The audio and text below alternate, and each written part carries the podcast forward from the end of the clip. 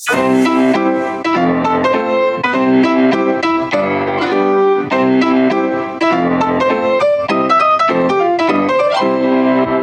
príbehy, ktoré počujete v tomto podcaste sú pravdivé. Mená môžu byť pozmenené a upravené. A bola svadba. Skoro. Na tomto oddelení je väčšinou ticho. Počuť len intenzívne pípanie prístrojov. Občas tam aj vstupujeme ako si opatrnejšie, len aby sme niekoho nevyrušili alebo nezobudili. S doktorom Capkom vchádzame do izby, ktorú takmer celú zaberá veľká postel. Okolo stojí niekoľko prístrojov a v posteli leží asi 15-ročné dievča. Svetlé vlasy, čierno-biele pyžamo. E, Ja som doktor Capko. Doktor podáva dievčaťu ruku. Zuzka, Povie dievča Milo. Kolega, toto by šlo. Je celkom sympatická. Mrknem sprisahanecky na kolegu. No, tak teraz musíte nadviazať rozhovor, dobre? Mm. Radí mu. A doktor kolega pochopí a v tej chvíli sa začne snažiť byť veľmi očarujúci, ale nie veľmi úspešne. No, máš dom? Začne romanticky. E, Pre informáciu, doktor Capko je asi dvakrát starší ako Zuzka. mám. Hovorí dievča hrdo. No, veľmi dobré. A aká je tvoja obľúbená farba? Pýta sa ďalej. Modrá. A, moja je zelená. Hm, škoda. Smutne odpovedá doktor. Vlastne aj moja, aj moja. Pomýlila som sa. Zuzka sa rýchlo opraví. Hm, a tvoje obľúbené zviera je ktoré? Doktor rozvíja veľmi inteligentný rozhovor v snahe čo najskôr sa oženiť. Ide predsa o to, aby urobil na dievča dojem a zistil, či majú niečo spoločné.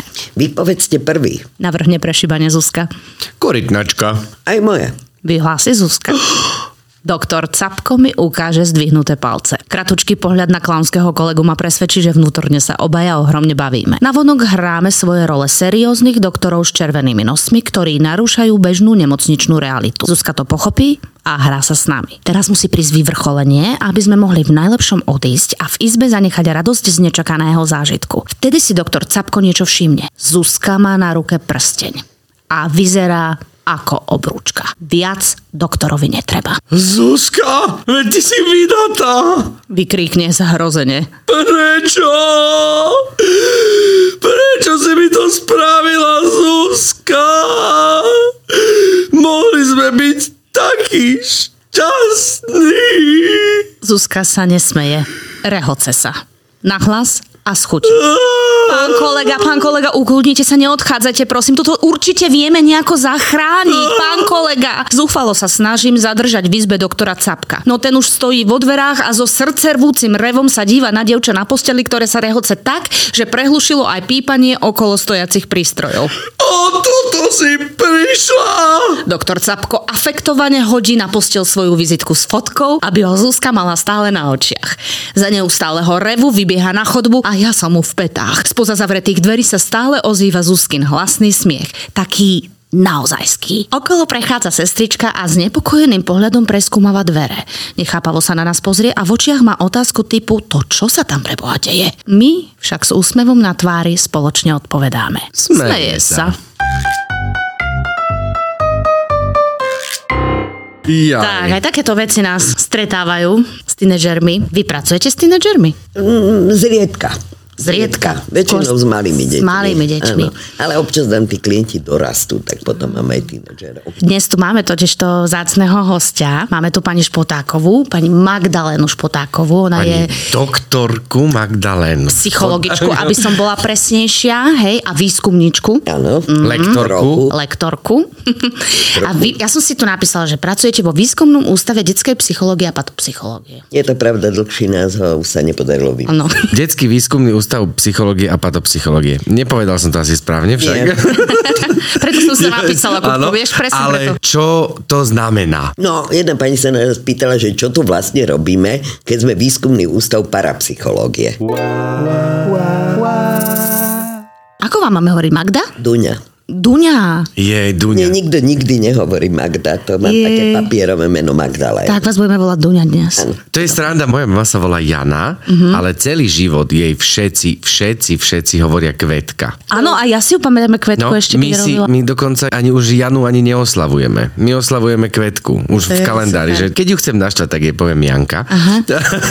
ale inak je to Kvetka, takže Duňa. Duňa. Tak Výborné. pani Duňa, vítajte u nás. Ďakujem. Pani Duňa sa venuje aj inkluzívnemu vzdelávaniu. Ja poviem pravdu, hej, nebudem sa hrať na mudru. Áno. Ja som si dnes musela vygoogliť, čo to znamená inklúzia. No, ja s tým mám jemnú skúsenosť, mm-hmm. pretože s mojou dcerou staršou chodíme do Centra pedagogicko-psychologického poradenstva CPPPPP. Mhm. PPPPAP, ale, už sa to- ale už sa to volá iné. A už sa to volá ináč? No a teraz budem mať v robote hambu, ale ja som zabudla ako presne. Aha, ja- Nevadí, nevadí, Prešla nevadí. transformácia. Aha, takto. Ale Rýchle to poradie. zahovoríme teraz. A tam, tam vlastne s dcerou chodíme a ona je vlastne integrovaný žiak, lebo má dyskalkuliu, má dyslexiu, dys, dysgrafiu nemá, ale má poruchu pozornosti a tým pádom je mm-hmm. integrovaný študent, takže ja s tým mám tiež akože jemné, Ako jemné integ- skúsenosti. integr- s pojmom integrácia ja, len som nevedela inklúzia, čo úplne konkrétne znamená. Ja, že konkrétne to slovo. To slovo, to som si musela vygoogliť. Pani Duňa, čo znamená tá inklúzia? No. Á, lebo asi nebudem jediná, ktorá neovláda úplne význam toho slova. Dobre, no tak e, koľkých ľudí sa opýtate, tak dostanete rôzne odpovede. Vy ste si vygooglili, tak to je možno tá oficiálna odpoveď. Malo by to byť niečo lepšie ako integrácia. O integrácii sa desiatky rokov sa zavádzala na celom svete a dúfalo sa, že to bude podstatne lepšie ako takéto presné delenie, kam kto patrí a tam Áno. ho strčíme. Čiže spoločné vzdelávanie všetkých detí, bez ohľadu na to, či sú alebo nie sú dyskalkulici napríklad. To som si z toho vybral, lebo ľúbim dyskalkulikov, rada s nimi robím. Áno. Áno. Tak vás zoznámim s mojou dcerou. Veľmi potešením a cťou. Len či aj jej. No ale ako to už býva, keď sa niečo zavedie a už dlho je to v praxi, teraz nehovorím o našej slovenskej praxi, lebo aj v každej krajine to má asi svoje špecifika a špecifické problémy, ale vždy sa počase ukážu nejaké obmedzenie, niečo, s čím sa na začiatku vlastne nepočítalo a čo nie je dobré. A pri integrácii je to možno najviac to, že jedna z výčitiek voči tomu neintegrovanému, takže separujúcemu alebo segregujúcemu školstvu bola tá, že vyrábame také vo veľkej miere umelé škatulky, podľa ktorých deti delíme, kam ich zaškolíme, hej, kam patrí. Áno. Áno. A väčšinou to bolo vlastne podľa medicínskej diagnózy. No a to má rôzne zádrhele. Každé také separovanie ľudí podľa nejakého znaku od ostatných je, je proste problematická vec. Mm-hmm. Niekto si to môže želať, však sú ľudia, ktorí aj si sami zvolia istú separáciu, ale je, je to trošku niečo iné, keď to robí štát. Áno. A keď sa to ako mm-hmm. musí robiť. Hej? Čiže integrácia bol pokus toto prekonať. Špeciálne školstvo vo veľmi malom počte krajín bolo zrušené. Väčšinou zostalo ako, akoby ďalšia voľba niekedy nútená, ale v tých školách vo vnútri tých škôl boli potom, a teraz mám 5 úvodzoviek, normálni žiaci mm-hmm. a tí integrovaní. Čiže vlastne sa zase vytvorili skupiny, Skupinky, kategórie, škatulky. kategórie mm-hmm. podľa jedného kritéria.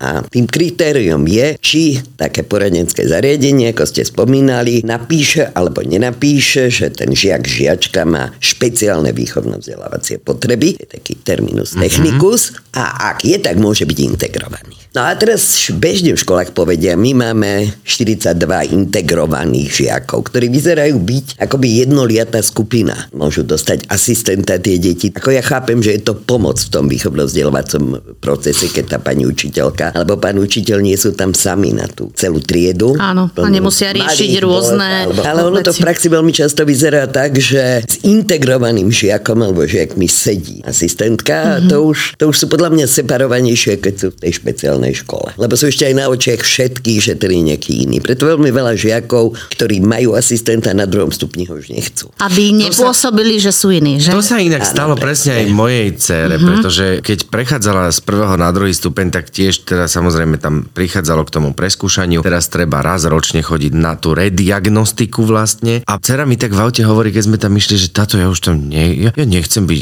integrovaná. Lebo tiež to tak asi vnímala. Je to možné, hej.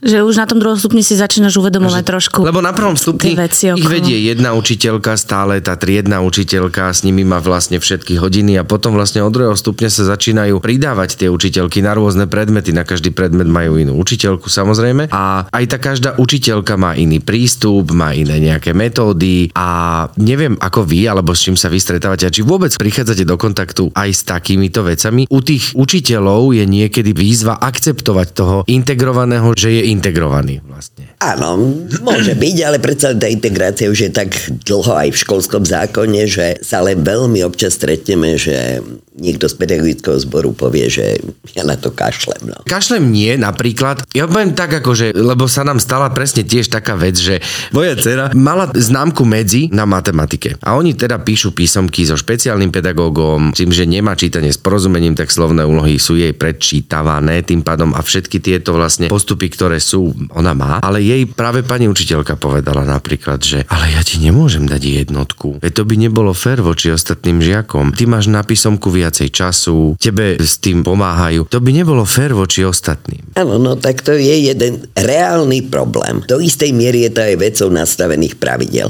Ona by samozrejme jednotku mohla dostať. Lebo to je tak, ako by som povedala, že to predčítam nevidiacemu, takže má výhodu. Mm-hmm. Nemá výhodu. Áno. Je len kompenzované niečo, čo proste sám nemôže nejako dokázať.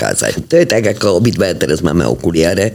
Nie je to výhoda, je to len mm-hmm. kompenzovanie toho, že vidíme na text. Áno, áno, áno. Ale Je tým, to- že máte okuliare, tak vy to prečítate horšie ako ja bez okuliarov, hej? Presne toto charakterizuje jeden z tých problémov integrácie. Nie to, či bude alebo nebude mať jednotku, ale to, že sú tieto dve skupiny, ktoré sú ale utvorené nie úplne zmysluplne. Integrovaní a takzvané normálni. Hej, ale to tak nie je. To je proste jedna trieda plná rozličných detí, pričom niektoré môže mať dyskalkuliu napríklad. Áno. Hej. Dokonca aj keď je to jedna diagnóza, to ešte nehovorím o tom, že tam sa zmestí veľa charakteristík do tých špeciálnych výchovno-vzdelávacích potrieb.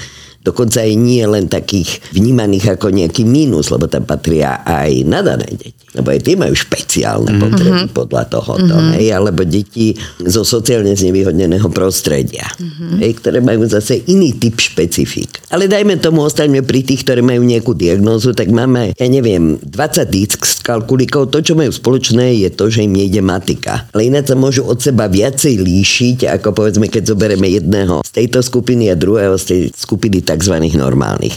Tí si môžu byť v mnohých iných prejavoch, dokonca aj v štruktúre intelektu s výnimkou tej matiky, si môžu byť bližší. Že vnútri sú tie skupiny veľmi, veľmi rôznorodné. Na to sa akoby neprihliada. Mm-hmm. Je to v takomto koncepte. Áno, Hej, je to skôr na tom majstrovstve toho učiteľa, či uzná, že niekto bez špeciálnych potrieb je napríklad pomalý, lebo to je jeho prírodzenosť.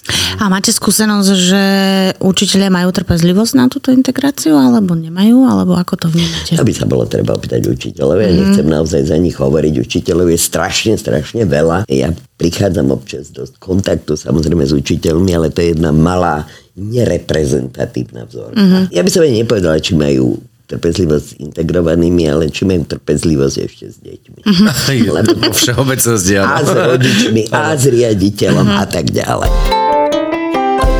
Nech by sme zabudli dovysvetľovať to slovo presne. inklúzia. Sme sa zamotali. Vrhli, áno. Inklúzia, no, ona má taký vývesný štít, ktorým je rozmanitosť a jej akceptovanie. To už vyzerá ako také prvomajové heslo, ale je to v celku zmysluplné. A je to to, čo som pred chvíľou povedala. Že jednoducho mm-hmm. ľudia, čiže aj deti, sú rôzne.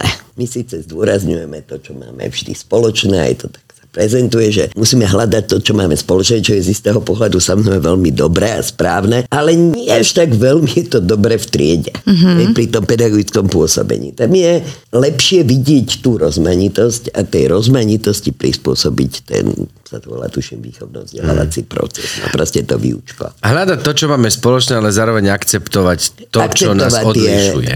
Tie, tie tú rôznosť, ale tej rôznosti aj prispôsobiť, čo nie je žiadna novinka, ktorá by prišla s inklúziou, prispôsobiť spôsob, akým sa to učivo prezentuje, snažíme dostať do hlavičiek tých detí, uh-huh. ako oni majú prezentovať to, čo vedia, ako ich potom budeme klasifikovať, no v takej ideálnej podobe by to malo byť akoby šité na mieru. To nejde, hej, tak toto nikdy nebude asi vyzerať, ale mnohé by sa dalo akceptovať. To sa volá diferenciácia, učili sa to, ako ma poučila kolegyňa špeciálna pedagogička, približne môj ročník, čiže nie čerstvá absolventka, sa to učili aj za minulého režimu diferenciácia vo vyučovaní vo všetkých mm-hmm. tých oblastiach, ale skutek útek. No. Áno. A to inkluzívne vzdelávanie by na to malo byť postavené.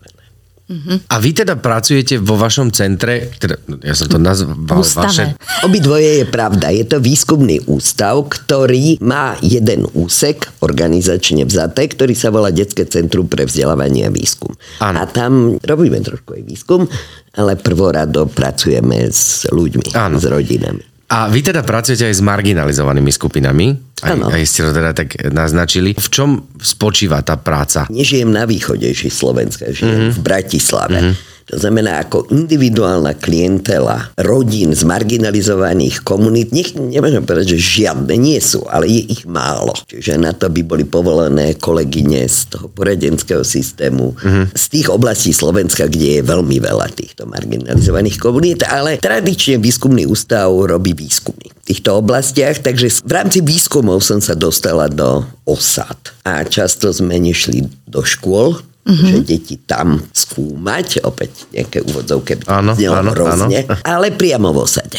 Čo je hlavne cieľom toho výskumu, ako keby? Rôzne, podľa toho, ako je postavený, to sa robilo už, no ja neviem, aspoň 30-40 rokov sa mm-hmm. skúma, no tak veď stále sa niečo skúma. Mňa zaujíma prednostne nejaké oblasti o vývinu poznávacích funkcií, kognitívnych funkcií, ale mm-hmm. dobre, robil sa aj taký longitudinál, kde sa skúšali aj testy, aby sa prišlo na to, prečo tie výsledky v testoch sú horšie, lebo všelijaké také pokusy to zvaliť na to, že je to proste dedičné, to je A na čo sa prišlo? No na to, čo sa vedelo aj vopred, ako je to s mnohými výskumami. Výskumy z pravidla také tušenie potvrdia a zároveň vygenerujú kopu nových otázok. Uh-huh. Ale no, ja môžem hovoriť moje subjektívne dojmy. Nie z výskumov subjektívne mm-hmm. dojmy, ale keď ste sa pýtali na tie odlišnosti. Sú to presne takí istí ľudia ako akýkoľvek iný, to znamená každá rodina iná, každé dieťa iné. To, čo je obrovský rozdiel, je to, v čom žijú. Prostredie. To, áno, to prostredie, ale mm. myslím tie, skôr tie podmienky, mm-hmm. v ktorých žijú. Mm-hmm. Že keď som si tak predstavila, že by som tak mala žiť, tak by som určite patrila medzi tie matky, z ktorých si pani učiteľky trhajú vlasy že aké majú tie deti zanedbané, lebo to zďaleka všetky mami nemajú. Ale keď som sedela v také, ako oni hovoria, chyži, celú chyžu tvorí jedna miestnosť, kde sa spí, varí, žiadna tečúca voda, žiaden záchod, nič. Veľmi umne naťahaná elektrina cez nejaké, mm. ja neviem, vešiaky. Tam tá mama zohriela vodu v rýchlovarnej kanvici mm-hmm. a tak umývala také malé dieťa svoje tam a tak rôzne. Iné malé dieťa mi ukázalo, čo všetko roztiahnu, keď idú večer spať. Uh-huh. A ja som povedala, že toto by som nezvládla. A jedna ďalšia tam prítomná sesternica, lebo sa tam tak zbehli, že nejaké čudo z Bratislavy prišlo, tak sa prišli okukovať. Tá mi povedala veľmi prísnym hlasom, keby ste sa tu narodili, tak by ste to museli zvládnuť. Hambila som sa ešte celý týždeň. Mm-hmm. Že na čo mám to povedať? Mm-hmm. Žijú pre nás v nepredstaviteľných podmienkach. My sme tu mali pred pár týždňami hostia Tibora Romana, ktorý sa teda venuje sociálnej práci a on hodnotil niekoľkoročný projekt inklúzie a vlastne integrácie marginalizovaných skupín vo všeobecnosti. Tiež hovoril, že tam tá každá rodina je iná. Takisto ako my sme každý iný, tak tam to tiež závisí od tých podmienkach a hlavne tam oni majú úplne iné predstavy o tom, že čo chcú, že tie ich potreby sú úplne iné. A väčšinou sú tým ľuďom alebo vo všeobecnosti ľuďom sú vtlačané do hlav nejaké predstavy, ktoré by mali byť správne, ale nikto sa nepýta vlastne na to, čo by oni chceli. Aká je ich predstava? Áno. A to, že majú iné predstavy, alebo veľmi často majú napríklad iný postoj k školským úspechom alebo neúspechom detí. Veľmi často si to želajú, aby deti boli úspešné. Ale to, že nevidia v tom až taký význam, napríklad aj v stredných školách je pochopiteľné, lebo tam neexistuje prípadne v osade nikto, kto by slúžil, akože áno, to sa vyplatilo fakt poslať na školu, teraz žije dobre a tak ďalej. Uh-huh. To je viacgeneračná chudoba, nezamestnanosť. Aj také znamená, nastavenie nejakého fungovania. Ale musí byť iné to nastavenie. A to zase, keď sa pozrieme na výskumy z iných krajín s etnicky úplne inými populáciami, ktoré ale žijú na okraji spoločnosti, tak je to to isté. Že oni v mnohých veciach, ktoré sú pre tú priemernú strednú vrstvu akoby samozrejmosťou, pre nich sú úplne vzdialené. Ej, mne by mohli rozprávať, že môj syn má robiť to a to, aby sa stal kozmonautom. Ja by som v tom nevidela ani kúsok budúcej reality, ani zmysluplnosť. Mm-hmm. Zvyčajne ešte také zdvihnuté obočie v tom lepšom prípade vyvolá napríklad fakt, ako sa narába s dávkami. Tam, kde som najčastejšie chodila, nechcem generalizovať tie skúsenosti, ale vlastne to, čo som rozprávala, bolo z tej osady. Keď bol deň dávok, tak išli do najbližšieho veľkého mesta mnohé tie rodiny. Potom v takých veľkých sáčkoch, lebo to už sa do tašiek nezmestilo, boli nákupy. A medzi nimi napríklad bol, pamätám si to, lebo bolo také pobúrenie medzi tou, opäť v úvodzovkách bielou časťou, s ktorou som niekde postávala. Mali tam Nanuk Magnum. Uh-huh. To bol vtedy taký... Jeden z najdrahších hlavne, najdrahší, áno. áno. Ale keď sa človek trošku snaží do toho vcítiť. Keď som chudobná ako kostolná myš, skutočne má mať tú vnútornú silu, keď náhodou už raz dostanem nejaké peniaze, tak kúpiť cestoviny a iné trvanlivé potraviny a nič iné. Nič, čo by bolo zaujímavé, čo by nás potešilo, čo by aj to dieťa potešilo. Pre mňa je to nepredstaviteľné. Ja tú vnútornú silu nemám. Ale my sami, keď sa nám niečo v živote podarí, tak máme tendenciu to osláviť, ako keby, No, nie? sa odmeniť, urobiť si radosť. Urobiť, to je úplne presne, normálne. urobiť áno, si radosť. urobiť si Áno, radosť, hej. Všetci tak vlastne rozmýšľame, len e, tí ľudia, ktorí sú odkázaní, tak potom máme pocit, že dobre, my si ukrajujeme z našeho, my im to dávame, tak nech si to vážia, hej, a nekupujú Magnum. No. Myslím si, že je to... To je zvláštne. Mhm. Je Hej, no. Je to asi nastavenie spoločnosti, no, ktoré... e, Však ono je do istej ktoré- miery pochopiteľné, ale je to... Áno, lebo si povedať, tak choď robiť, nie? Však No, ako, čak oni by aj mnoho išli, ale kam? nemajú tie možnosti. Ja som Aha. sa pustila do debaty, to bolo na dovolenke a blízko nás stáli takí dvaja mladí muži, popíjali a ten jeden, bolo to v zahraničí, ale teda rozprávali po slovensky, ten jeden teda všetko mohol by za ktorúkoľvek fašistoidnú stranu kandidovať, čo tam rozprával o, no on o cigánoch samozrejme, nič nerobia príživníci. Mm-hmm. Čo on odvádza, aké dane zo svojho podniku, on zrejme bol nejaký súkromník. Ja už som to potom nevydržala a som sa ho opýtala, že či niekedy skúsil zamestnať niektorého. Tak začala mňa kričať, že či som sa zbláznila, že určite cigána on bude zamestnávať. Mhm. Tak to sú zase tie predsudky, hej. Tak to je také, ale to nastavenie je dobré. Bolo to už dávno, takže možno politická korektnosť ešte do letoviska, debat na letoviskách neprenikla, ale ten postoj nie je až taký zdvorilejšie vyjadrený, ale nie je až taký raritný. By som povedala, vôbec nie je raritný. A vy keď pracujete s týmito deťmi, lebo vy robíte teda hlavne s deťmi, s takými mladšími asi na tom prvom stupni väčšinou, Sme aj s menšími, hodne s menšími, áno. a s tými Dva, tri, mar- štyri. ale ako keby na pravidelnej báze nepracujete s tými marginalizovanými skupinami. Nie, lebo Mm, tak, okej. takto. Jedna vec je výskum. Toto bolo všetko To je bolo v rámci výskumu. zážitky z výskumu. A každodenná práca je... Každodenná práca závisí od toho, kto zavolá, že chce k nám prísť. OK, OK, rozumiem. Toto, tohoto je samozrejme oveľa menej. Takže vašou úlohou je napríklad aj diagnostika? Áno. Diagnostika detí, či sa jedná teda o poruchu učenia, alebo poruchu správania, alebo teda nejakého vnímania. Hovorím to dobre? Áno, v podstate áno. Áno, samozrejme. Aha, dobre. Je to súčasťou. Teda ja si to tak predstavím, príde k vám nejaký rodič s dieťaťom na základe nejakého odporúčania, že teda máme problém, máme trojročné dieťa, nekomunikuje, nerozpráva. Presne ste trafili, keď z pohlavičke, to je momentálne moja najčastejšia klientela. Aha.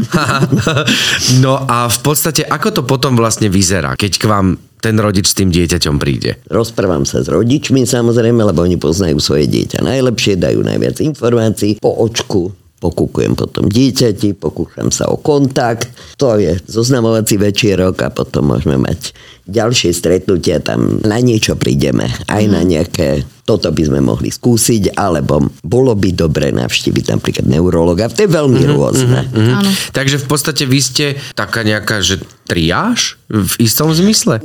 Niekedy to môže tak byť, no ta, takto. Iba časť problémov je taká, že je jasne ohraničená a patrí do rúk poradenského psychológa. Mm-hmm. Väčšinou je dobré, keď sa pracuje, to je teraz zase také slovo, ktoré sa stále používa, ale je zmysluplné multidisciplinárne. Mm-hmm. Lebo zatiaľ vždy sa hovorí, že treba pozor komplexne a celostne, ale žiaden z tých odborov ktoré sú zainteresované, sa nevedia pozrieť komplexne a celostne sami. Neexistuje jedna teória vývinu dieťaťa, na ktorej by sa zhodli všetky tie odbory. Čiže zatiaľ je to taká mozaika z toho, kto čo na tom vidí. Okrem detského lekára alebo lekárky je to najčastejšie psycholog alebo psychologička s nejakým takýmto typom problémov, ale rodičom vnímaný problém, napríklad dieťa má 3 roky a nerozpráva, nemusí byť úplne výstižný napríklad z môjho pohľadu, hej? lebo keď to dieťa je celkovo na úrovni rok, tak vlastne sa jeho reč vyvíja primerane, keď ešte nerozpráva. Mm-hmm. Alebo proste je tam veľmi veľa možností. Áno. Teraz možno sa spýtam otázku, ktorú asi dostávate často, ale zaujímalo by ma, že ako to vnímate vy. My sme sa akurát minule s mužom bavili o tom, že sme sa rehotali na tom, že keď píše na počítači, tak nevie napísať jedno slovo bez chyby, ale vlastne keď on bol malý, tak to v živote nikto neriešil, že či má nejakú Dysgrafiu. dysgrafiu alebo niečo podobné. A teraz sa to vlastne stále rieši a je čím ďalej viacej detí s takýmito rôznymi... por- Vy to ako vnímate? To v minulosti, že či vlastne naozaj aj vtedy tak veľa ľudí malo ako keby tieto poruchy učenia, alebo to nevnímate, že teraz je toho viacej, vtedy toho bolo menej, alebo že aký máte názor? To je ale naozaj môže byť len subjektívny názor, lebo to nemám čím potvrdiť. Že? tak váš názor ma prišla z toho zaujíma. výskumného ústavu, tak by to malo byť buď potvrdené nejakými výskumami, a ak také sú, ja to ja ich nepoznám. Lebo ako ste vy povedali, mnohé veci sa nediagnostikovali, takže nemohli byť podchytené. Alebo ani ADHD sa neriešilo ako, ako Poruchy diagnóza, nie? pozornosti sa riešili. Tie sa riešili? Sa to môže, nakoniec aj dysgrafia, váš manžel asi ešte nebude moja generácia, keď sa to Nie, riešilo. nie, no veď samozrejme, že nie. 70. roky. No. No, tak vtedy to všetko už existovalo. Možno sa tomu venovalo menej pozornosti a bolo to menej akoby ušetrené, čo s tým potom robiť. Mm-hmm. Ale hovorí sa o tom, že je veľký nárast tých porúch autistického spektra. Je tiež otázka, že či je jemnejšia diagnostika. Ja som sa ešte učila napríklad len o tej najtvrdšej verzii Kanerov detský autizmus. To sa tu uh-huh. neučili. Dnes je veľmi veľa ľudí, ktorí majú niekde napísané, že majú Aspergerov syndrom. Niektorí sú takí zlatí mimozemšťania. O niektorých by sa bolo povedalo, alebo dnes mnohí ľudia povedali, ja taký fajn čudák. Mm-hmm. Možno je tá dysgrafia je taká Že môže mať niekoľko- rukolapnejšia.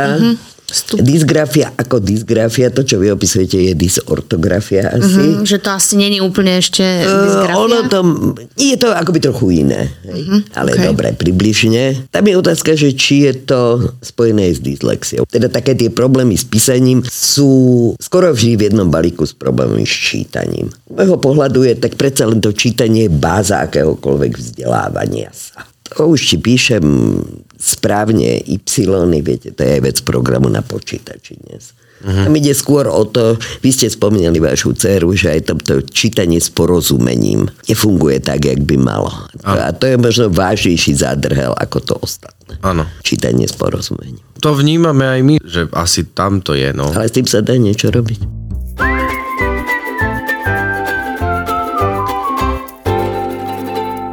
Čo môžeme robiť, aby sme tým deťom našim možno pomohli, alebo uľahčili im ten proces, či už nejakej tej teda integrácie, inklúzie, alebo toho výchovno-vzdelávacieho procesu, Jak sa to škaredo že, že ako by sme im my vlastne mohli pomôcť v tomto. Pretože tiež je to taká akože skúsenosť, že na tých vyšetreniach v tom centre, ktoré už je teda premenované nejako inak, tiež nám bolo povedané a cere bolo hovorené, lebo ona robí gymnastiku na profi úrovni a je to šport, tým pádom mu venuje veľa času. Trénuje 18 hodín týždenne a robí to teda po škole a popri tom sa venujeme teda škole. Nemá žiadne iné krúžky, aby sme ju zbytočne viac nezaťažovali ako s tou gymnastikou, ale tú gymnastiku chce robiť. Je to jej momentálne život, jej všetko. A Vlastne prvé, čo povedala tá špeciálna pedagogička, diagnostička, psychologička, neviem Oboje konkrétne, čo to bolo. Určite obidve. Uh, ako prvé proste vyriekla súd, že ty by si nemala robiť tú gymnastiku, lebo ťa to príliš zaťažuje. A potom ťa to stresuje a potom ti to bráni dosahovať nejaké lepšie výsledky v škole. S čím ja som vrcholne nesúhlasil, dokonca prišlo aj k jemnej výmene názorov, lebo vidím tú moju dceru, že ako je na tom, čo s ňou robí tá gymnastika, že naozaj, keď bola pandémia, ona nemohla trénovať, ako to na ňu vplývalo, čo to s ňou robilo. Takže naozaj som s ňou nesúhlasil a snažil som sa jej vysvetliť, že to nie je nejaká mimoškolská voľnočasová aktivita, že je to profesionálny šport, v ktorom je dobrá navyše. Takže určite v tom chceme pokračovať a hlavne ona chce v tom pokračovať. Ale teda moja otázka späť znie k tomu, že ako môžem ja ako rodič jej s tým výchovno-vzdelávacím procesom pomôcť. Keďže sa vy pýtate konkrétne, Áno, vy ako rodič, tak moja odpoveď je alibistická. Pretože vy chodíte, alebo chodili ste k nejakým odborníkom, ktorí poznajú to konkrétne dieťa. Lebo na mm-hmm. začiatku sme sa zhodli, že každý je iný. áno. To znamená, aj dve deti, ktoré majú slabé porozumenie čítaného textu, môže byť veľmi, veľmi odlišné, dokonca ešte aj v tom, ako nerozumejú tomu textu, sa môžu odlišovať. A na akej báze to celé je. Hmm. Takže to musíte debatovať s tým, kto vaše dieťa pozná a zároveň si zachovať svoju rodičovskú autonómiu. Vy ste urobili to, čo sa zhodujeme, psychológovia aj špeciálni pedagógovia, že je správne, že počúvate, čo chce vaše dieťa. Vy ste to predtým hovorili o rómskych komunitách, že ich sa nikto nepýta. Mm-hmm. No tak aj dieťaťa sa musíme pýtať. Rozhodne. Samozrejme, ak chce len hrať počítačové hry a jesť tyčinky Mars, tak úplne s tým nebudeme súhlasiť, ale... A pokupovať si Magnum, že každý deň? A nech si kúpi, ak má predkové. Takže dá sa odpovedať len všeobecne. V tom, čo sa o tom píše, sa hovorí, že podporovať silné stránky. To je aj to, čo sa odporúča v tom inkluzívnom školstve. Mm-hmm. To samozrejme zheslovať je vždy takéto mm-hmm. poznatky, ale niečo na tom je, aby s vašou dcerou ste toho živým príkladom. Čiže prvé je podporovať silné stránky toho dieťaťa, jeho záľuby, lebo mať nejakú oblasť, ktorej som dobrý a najmä ktorá ma teší a baví, to je základ. Ono je sa fajn vedieť aj trochu matiku, ale byť spokojný a mať oblasť, ktorú mám rád a v ktorej môžem Aj vynikať aj napríklad? vynikať, alebo aj keď nevynikať, aspoň sa jej venovať, je ešte oveľa dôležitejšie. Tak. A potom tie konkrétne veci, ako môžem pomôcť s nejakým konkrétnym problémom, to naozaj je na diskusiu s ľuďmi. Obyčajne tie deti sú vyšetrené aj psychologicky, aj špeciálno-pedagogicky. Áno. Mali by sme, keď som hovorila, že multidisciplinárne, tak ja tak v zátvorke rátam rodičov do toho multidisciplinárneho týmu. V zátvorke len preto, lebo asi by žiaden rodič súhlasil s tým, že rodičovstvo je nejaká disciplína odborná, ale takto by to malo byť. A samozrejme v ďalšej zátvorke to dieťa. Podľa Neviete, ja ako odborníčka, či radím vymeniť toho človeka, čo ti to poradil? Nedospeli ste k nejakej zhode? No tak e, nakoniec sa tvárila pani, že áno, že tak dobre, v poriadku, tak je to šport a teda akceptovala fakt, že sa tej gymnastiky proste nevzdáme. No, tak, Skúsila. Nakoniec to bolo Neviem si. uzavreté takto. Áno, ne, neviete konkrétne, Neviem si takže nemôžete sa k tomu ani vyjadriť. viesť k takému vyjadreniu, Áno, hej, lebo áno. ako toto sa nezvykne neodporúča. Deti chodia na 10 krúžkov a najlepšie od jasličiek a to tak sa Mhm. mm-hmm. nepovažuje za úplne optimálne, zvlášť keď potom sú nejaké problémy v škole, ale však to je vždy, aké priority si postavíme. Vedieť, súkať aj o polnoci na spamäť násobilku, alebo robiť niečo, malovať obrazy. Ja som nikdy nebol, a teda aj s manželkou sme nikdy neboli rodičia, ktorí by livli na známkach. Ja som známkam neprikladal nejakú a neprikladám nejakú extrémnu dôležitosť, pretože jednak si myslím, že možno tých 5 stupňov je málo na to, aby, aby ho hodnotili teda nejako objektívne žiaka. Že málo je od 1 do 5. Moja celoživotná kamarátka v prvom ročníku na gymnáziu dostala šestku uh-huh. z diktátu. Uh-huh. Ona sa so mnou dnes háda, že to bola sedmička, ale to sa chvast. Bola to šestka. Pani profesorka povedala, že Peťka nevystihuje mieru jej pravopisných chýb. Je to táto moja kamarátka, pani doktorka.